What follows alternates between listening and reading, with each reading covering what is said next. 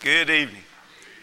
It is good to see each of you. If you're a guest uh, again tonight, we welcome you. It really does encourage us uh, that you're here tonight. If you'd like to be open your Bibles, we're eventually going to settle uh, into several verses in Ephesians, the second and third chapter. Now, we'll probably look at a few verses uh, before we get there uh, at a couple other places, but we're going to look at several verses there and we won't have slides. And so I hope that, that you'll open up and, and we can study those together uh, because we'll be reading enough verses. We won't have time to elaborate deeply on them, but uh, maybe if we see it and hear it and think about it, we can really gain some powerful truths that God has in His Word uh, to help us. Uh, this morning was a tremendous morning. Uh, we love and appreciate Tim Martin. He is a tremendous minister. He does a great job in leading our educational department, and he did a tremendous job preaching this morning. If you were here, you know that. Uh, a powerful study of 1 Corinthians 15. We're thankful uh, for his physical health that allows him uh, to be here and to be able to continue to do what he's doing. And we're thankful for how he works in every way. I like the idea of Bible Class Emphasis Month. And I want to encourage you uh, as Bible classes to enjoy, as he mentioned this morning, the challenge for us to have a Sunday lunch together this month. There's something neat about potlucks or get togethers at Sunday lunch. That'll also be a time that we would have guests in our class that if we have a gathering in the evening sometime, they might not be here. And so that's a great idea to have it at lunch, and so encourage you to take him up on that challenge. Uh, also, I just encourage you to think about who is it that you could invite to Bible class this month. Uh, how great would it be if every one of us invited somebody to Bible class this month? And I want to encourage you to think about uh, who it is that it would be good for them because they're not there. And what an opportunity to be around Christians studying God's Word and growing in knowledge. So be prayerful about that and then be involved in, in helping someone grow closer to God. We've been studying for a few weeks now about the topic of race and prejudice and partiality. In the beginning of this, a few weeks ago, we looked at the powerful example of Marshall Keeble and when he was being driven by Willie Cato. And we saw from some stories from their life together of how difficult it was sharing in a society here in the South where they would try to ride in both in the front seat of cars and oftentimes others wouldn't want to share the road with them. They'd have a t- hard time on the road stopping and finding a restaurant that they could both go into the same dining room and eat. They weren't allowed to go in the same restrooms or drink from the same water fountains. They weren't allowed to stay in the same hotel, uh, hotels for the most part. It was a very difficult time. But yet, in that, what God's plan has always been was for them to both have a place in one body. And tonight, I hope you and I love and appreciate that. And I hope that we give honor to God by the way we live and by the way we love in that. I want to remind you of one passage from each of the last two lessons, and then I'd like for us to go forward. Do you remember when we looked at Matthew, the 23rd chapter, and we talked about that in this series, what we're challenging ourselves to do is to not ask ourselves, are we polite? Have we learned what to say and what not to say? And do we consider ourselves very faithful in doing that? Keep in mind that God has always been more concerned about the heart because it's out of the heart that comes the issues of life, is what Proverbs tells us. But here's what he says to hypocrites in Matthew 23 and verse 27 Woe to you, scribes and Pharisees, hypocrites! For you are like whitewashed tombs, which indeed appear beautiful outwardly, but inside are full of dead men's bones and all uncleanliness. What a, a picture that paints to think about. On the outside, you see this whitewashed structure that look how clean that is, look how beautiful that is. But then we go on the inside, dead men's bones. It's full of rot. What about your heart?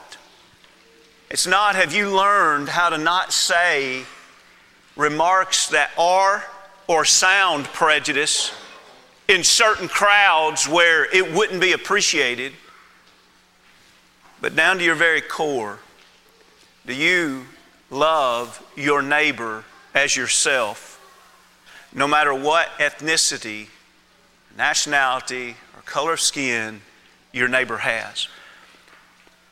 And I hope that I hope that we can say we do and we're working on it. I think we probably struggle with this a little bit more uh, than what we might like to admit. I think about a preacher uh, that has been listening to these Sunday night lessons, and he emailed me. And in the email, he said, I want so much to believe that I don't have one ounce of, of prejudice, feelings, or thought within me. But I also know how easy it is. And then he named a very well known preacher. And, uh, and he said, I heard this preacher say years ago, he was walking through his house and he heard on the radio as he was walking through his home that a bus had wrecked and that there were great and serious injuries. He said he paused to listen closer. And then it said that there was a certain nationality of people on this bus.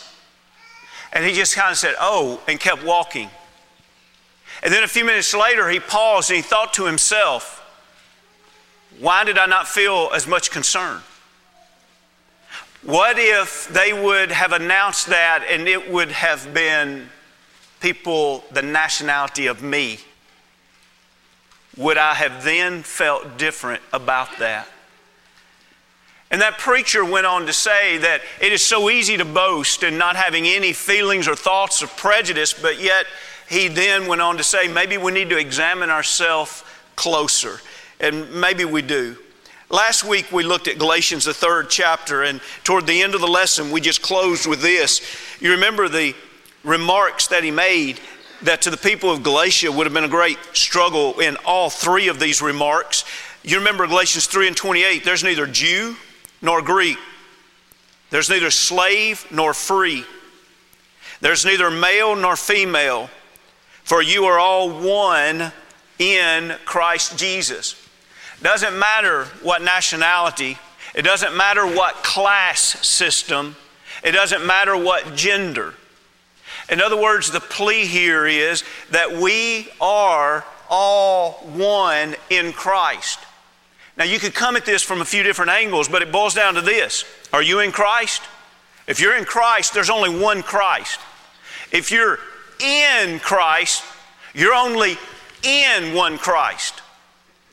And so, every other person that Jesus saves, and we pointed out last week in Matthew, the Great Commission that is in Matthew, when he talks about nations there, it is the word that we get ethnicity. And so the Great Commission is telling the apostles, and then it comes over into church go and reach out to all ethnicities. That's the Great Commission. And so in Christ is all ethnicity. So then the question is are you in Christ? And are you thankful to be in Christ? Because if so, it doesn't matter if you're Jew or Gentile, we're one in Christ. It doesn't matter what class. It doesn't matter if, if you come from, from a very elite setting here in America, and I don't mean that negative. If that's the way you were born, that's good. Or if you come from the very poorest parts of America,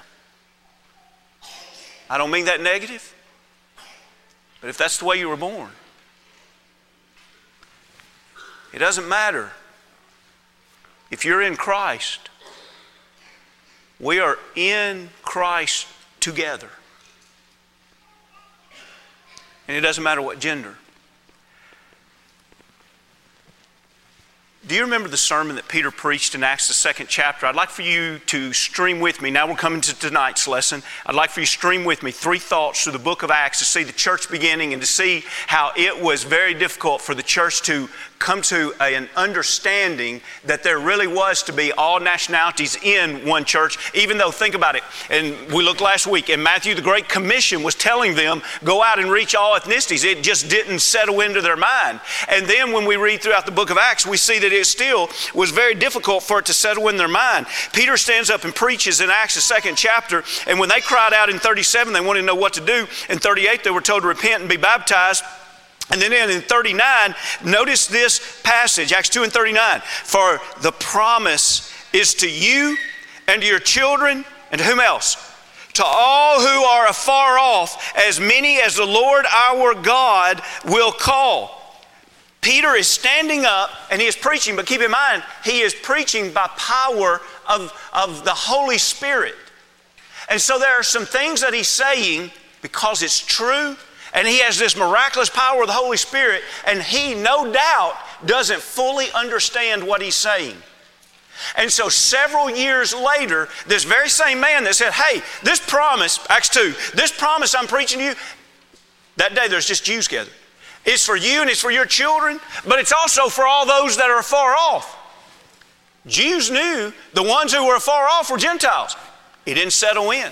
Acts, the 10th chapter, comes around this same man, Peter, is being sent to Cornelius. And now the Holy Spirit is going to pour out in a miraculous in fashion the baptism of the Holy Spirit only happened twice. It was given once in Acts 2 to the Jews, and now it's going to be given the second time, Acts 10, to the Gentiles. Now, there are many things you know that we could study in Acts 10th chapter, but if you want to glance in verse 9, the vision has to be sent to him three times for him to be convinced that really he can partake of the things that he used to think were unclean, down to verse 16. And so finally, when he understands from this, I am supposed to go to this man's house, Cornelius, and I'm supposed to preach to him. You know how sometimes you say something that's true because it is a fact and it needs to be presented. No doubt what we're about to read is that way. But I want you to notice also, you know how sometimes something is true and it needs to be presented, but you're the one struggling with it? And you know, you almost say it as an observation. I would guess that that's a part of what Peter is saying here. He enters into this conversation, Cornelius. Cornelius has his household together. That means he has a lot of Gentile family and friends gathered around. So here's this man that all his life didn't even think it was right for him to go into a Gentile's house. And now he is invited to a Gentile's house to preach the same gospel that has been preaching to Jews. That did not feel right to this man. And notice what his early observation is. Let's just jump right into 34, verse 34. He stands up and notice what he says. Then Peter opened his mouth and he said, In truth, I perceive that God shows no partiality. But in every nation, whoever fears him and works righteousness is accepted by him. Peter, how long you been believing that? if he answered that question, he'd probably say, I didn't think this is just back, well, just back to about the time that vision came and told me to come to you Gentiles and tell you this. I mean, I knew I stood back there years ago in Acts, the second chapter, and I knew I said that this was for all those afar off, but let me tell you something, it just didn't register with me. I'm starting to gain some understanding today that I just have never understood before. God really doesn't have partiality toward anyone. As a matter of fact, every nation that accepts Him, they can be accepted by Him. You can imagine Peter saying this because, again, it's miraculous message that's being given to him. But you can also imagine him as he's saying it, being inspired by the Holy Spirit. You can imagine him on a fleshly level hearing it and saying, wow, this is really true. Now, just a little time out here. I love the thought process that this has created uh, in your minds and in your hearts. There's been some really neat conversations that has taken place, some neat emails that have come in. One of you said that you've been studying on it, and, and then as you also read some articles online, that's generated some real questions. And so it'll be a, a, a really a, a different angle completely, but I think it's very much worthy of our time. And so next Sunday night, we're going to try to come and, and answer this question of how do we understand the passages in the Old Testament that make God appear to be partial. The passages where it looks like his favoritism towards Israel was because he disliked other nations. Doesn't that sound like a prejudiced God? Can we take God's own words and reveal him to be prejudiced? And, and so we'll, we'll go into a study next week and, and, uh, and we will try to see what God's Word says in the context in which it's written, in that paragraph, but also in the context of the whole Old Testament and the story leading to the New Testament. And um, we look forward to Tim Martin preaching it. No, I'm just kidding. But uh, I've got. I've got a lot of study to do on that lesson, so we're going to do that one next week. All right. But imagine Peter standing here in, in, in Acts 10, and, and you can see him, okay, it, it really is that God accepts all nations. Peter's accepting it now, but what about all the Jews that have been Christians for many years now?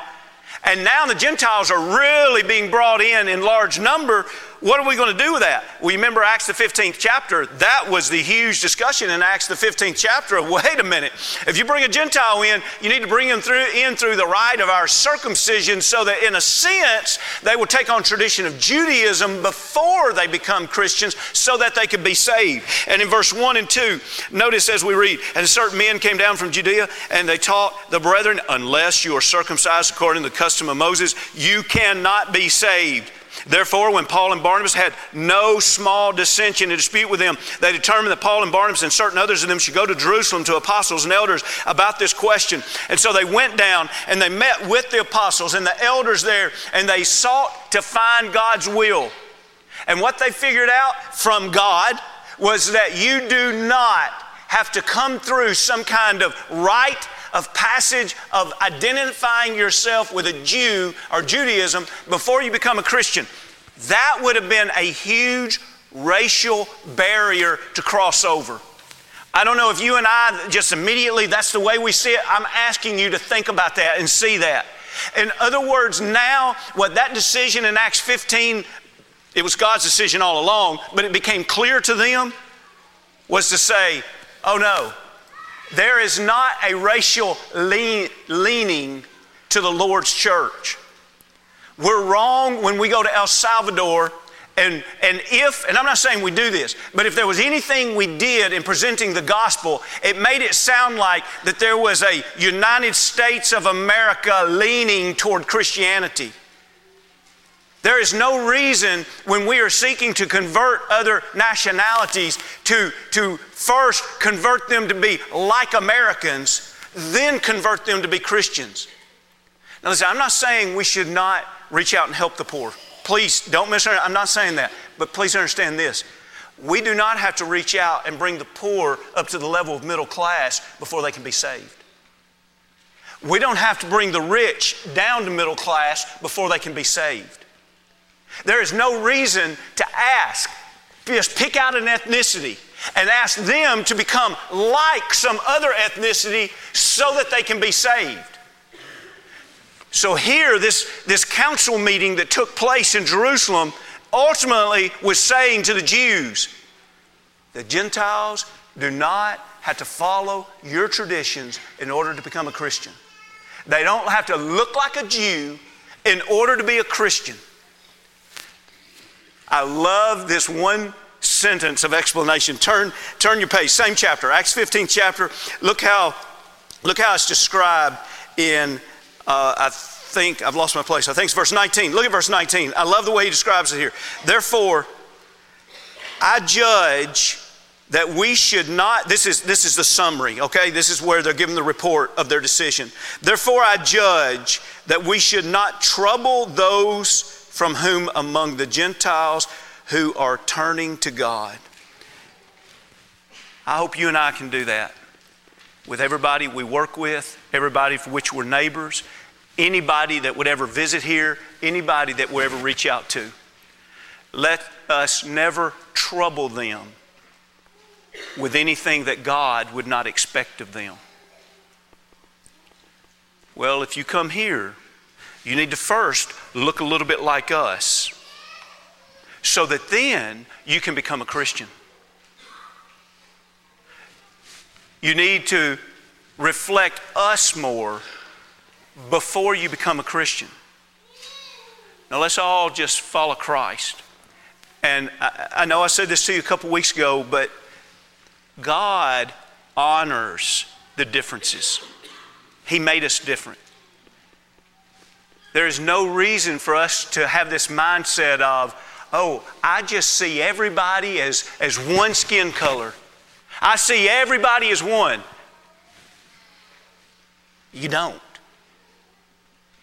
And there's no reason to. We ought to love and appreciate each other's differences. We ought to love and appreciate each other's differences. And then all we should expect of each other is you follow Jesus and I'll follow Jesus. Now, where would that put us? Let's go to Ephesians, the second chapter. Ephesians, the second chapter, is so rich. And let's scan, and then at the end of our scanning, let's extend an invitation. In, in Ephesians, the second chapter, we find ourselves in verse 1 dead in the trespasses of sin. And we see in verse 2 that because of that, we walk the course of this world. At the end of verse 2, we're sons of disobedient. Because of that, we conduct ourselves like the lust of the flesh. And we're at the end of verse 3, the nature uh, of the children of wrath. And so, really, verse 1, 2, and 3 reminds us of just really how horrible we are if we're out living on our own. But then in verse 4, there's this sharp contrast. But God. And it's because of God's rich mercy, verse 4, His great love, and in verse 5, His saving grace. Now, here's where we get into our theme has raised us up together and made us sit together in the heavenly places in Christ Jesus. Now, pause there. I have studied this passage so many times in my life. It really was not until I started reading these passages, thinking about the context. And it really wasn't starting here. It was once I got down late into the second chapter and really late in the third chapter that it dawned on me back a while back. And by the way, when it dawned on me a while back, we studied a lesson one night that hit on some of this. This is one of the richest passages to study about what do we do with the various ethnicities. I never noticed the emphasis because of repetition of the words together here. What does he mean when he says together? Like when we read here in 6, raised us up together and made us sit together in the heavenly places in Christ Jesus. Well, when we read on, we realize that he's saying, Hey, Jew, do you want to stay spiritually dead? No. I want to be raised up. Hey, Gentile, do, do you want to be raised up with Christ too? Well, what if the Gentiles raised up with Christ? And what if the Jews raised up with Christ? Now, if they're both raised up with Christ, where are they now? They are alive together in Christ. And so the emphasis uh, is upon this together. But then when we drop down and read 11, 12, and 13, we see it is made very clear that this together is in Christ. Look at 11. Therefore, remember that you once Gentiles in the flesh, who were called uncircumcision by what is called the circumcision made in the flesh by hands, that at the time you were without Christ, he's describing those that at one time were afar off. They were without Christ. They were aliens from the commonwealth of Israel and strangers from the covenant of promise, and that left them with no hope and without God in this world. And now we have that sharp contrast again. But now, where? In Christ Jesus. You who once were far off have been brought near by the blood of Jesus. And so the ones that have been very the ones that have been very far away, now they are brought to the ones that have been near. And it's by the blood of Jesus, but notice where they are once they've come near. They're in Christ. We're raised up together to be in Christ. And then for the next several verses, he continues to emphasize, and I want you to see this as we read these verses. Notice how many times he emphasizes two coming together to be one. And notice how many times he emphasizes peace. Let's, let's read this together. Look in verse 14. For he himself is our peace, who has made both one and has broken down the middle wall of separation. So, in other words, there was a middle wall of separation where they were two. But he came to break down that wall so that we could be one. Having abolished in the flesh the enmity that is, that is the law of commandments between or contained in ordinances, so as to create in himself one new man from the two thus making peace. See how many times oneness, unity, and peace are emphasized? And that he might reconcile, that, that points to a unity, reconcile them both to God in one body through the cross, thereby putting death the enmity. He came and he preached peace to you who were afar off and to those who were near, for through him we both have access by one Spirit to the Father. That's a lot of emphasis. Paul, what are you trying to teach us? I'm trying to emphasize that if you want to be saved, you're going to be raised up into one Christ. And that should promote peace. Somebody today accused you and I of being a motley crew. There are a lot of backgrounds in this room. And in the Lord's Church Universal, there's pretty much every background that we could ever imagine. There is no way to bring us all together in unity and in peace except through the blood of Jesus Christ. That's why when we go into the third chapter, he is going to explain, Paul is going to explain his message, and then he's going to explain the church's message. Notice in verse in the third chapter, he says in verse 3 that he was given this revelation and he has made known to me the mystery that that was not known until it has now been revealed. And Paul's saying, God is using me to reveal it.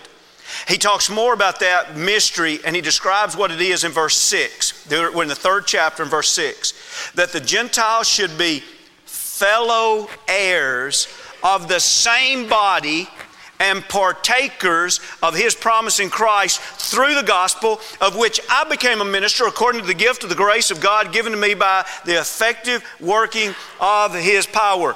Paul, what is your ministry about? He says, My ministry is about revealing this mystery that people didn't know before. What did they not know before? They did not know how we were all going to come together, Jew and Gentile.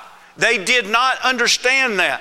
And so he says, That is why I became a minister, and that's what I'm doing. And so now let's read verse 8 and following. And notice how he takes this over to describe the church. To me, who am less than the least of the saints, this grace was given that I should preach among the Gentiles the unsearchable riches of Christ, and to make, here it is, he's going to make all see what is the fellowship of the mystery. We're going to share it. The Jews are going to share in this mystery, the Gentiles, every ethnicity, we're all going to share in this mystery which from the beginning of the ages has been hidden in God, who Christ or who created all things through Christ Jesus. So pause there for a moment. Notice it's been hidden from the beginning of the ages, but in the Christian dispensation, it was to be revealed.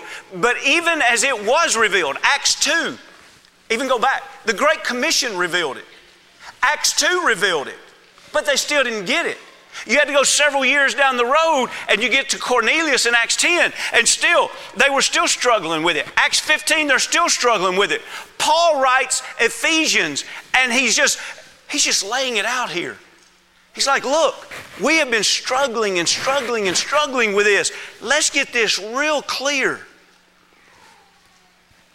So, what is the message of the church? Well, let's get to that in the next two verses here. Look at verse 10.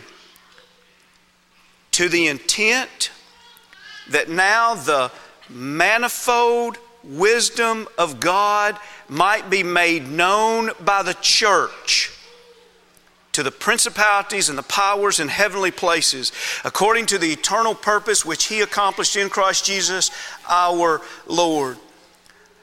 Okay, so in verse 9, we have this fellowship of the mystery. It's been revealed, and it's to the intent that now the manifold wisdom of God might be made known by the church. It's to the intent. Next week, we'll have a mission team to leave and go to El Salvador, and let's be praying about that. They have an intent or intentions on that trip when they do medical missions or when they sit down and study the Bible, what, what are they ultimately wanting to do?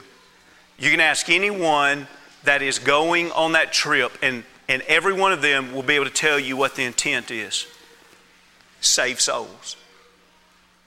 What is the intent of the church? Well, when we look at the intent, he says the intent that now the manifold wisdom of God, and that word manifold is variegated it is uh, multicolored. It's actually the idea of iridescent. It's the idea of many. So the, the wisdom of God, the wisdom of God has, has so many veins. It has so many fibers, if you will, in this fabric of God's wisdom that it all runs together. And what it is to show is that it is to show not only us, We've already been studying about that for two chapters peace to us. But it's also show, supposed to show, no doubt, to the world, but he says to the principalities and the power. Now, what is or who is the principality and the power? It doesn't really reveal exactly who it is. We know in this very same book, in Ephesians, the sixth chapter, we know the principalities and the powers are talking about even those on the dark side spirits, demons, Satan, his angels. It very well could be those on the good side. You remember in 1 Peter, toward the end of the first chapter, there was a, a desire by the angels to look over the edge of heaven and watch all of this unfold. The manifold wisdom of God, it is God's intent that the church would show the manifold wisdom of God to all the principalities. Now, I don't know if this is exactly the way this, is, this happened, but just imagine with me, if you will. You've read the text, you know what it says. I'm just trying to help us make application. Imagine, imagine if Satan and some of the demons, imagine them kind of laughing and, and talking among themselves and saying, Have you heard what God's plan is? He is going to ask every human being on the earth to come into one church. they can't unite if you put them in one community, much less around the world. They can't unite because they're, they're different colors of skin, they have different cultures, they have different amounts of money, they have different abilities, and they get jealous of each other. They have varying degrees of power and they hate each other. Can you believe that God's plan is that they're all going to come together in one church. Maybe the angels in heaven are looking over saying, Do you think this is really going to work? We've seen all the wars that happen on this earth. We, we've seen all the gossiping. We have seen how much people don't like people when they're not like them. Do you think it's really going to work? for them all to be brought into one church. And Paul gives a message by inspiration that says, Let me tell you what is the intent of the manifold wisdom of God. And it's this mystery that I've devoted my life to preaching that all Jews and Gentiles, all nationalities, will be brought together, raised up. We're going back to the second chapter. Raised up together into Christ, living peaceful. That's my message that God has given me that I've devoted my life. And that is literally the experience of how the church exists. I've just given you an outline of the second and third chapter. Raised up together in Christ to have peace. Paul devotes his life to telling the Jews and the Gentiles they belong together. And that is what the church manifests. What's my takeaway? The reason I need to work so hard on my heart to make sure that I am not prejudiced and I am not partial is because not only is that a problem with hatred, but it also creates a very real problem for me to never even truly understand what a big intent of the church really is. A huge intention of the church is to show powers and principalities and all mankind look how much we love each other, no matter who the other is. This week, I don't know the people that God is going to bring into your life, but I want you to encourage, I want to encourage you to love them and to show compassion toward them in a way that you would yourself. Let there be no partiality among us. Tonight, have you experienced that being raised with Christ? Have you experienced that peace that passes understanding of knowing your sins are forgiven because you've been baptized into Christ for the remission of your sins? Have you experienced that life of unity with God, but unity with others because that's the way you love? If there's anything we can do tonight to help you take steps towards God, please come as we stand as we sing.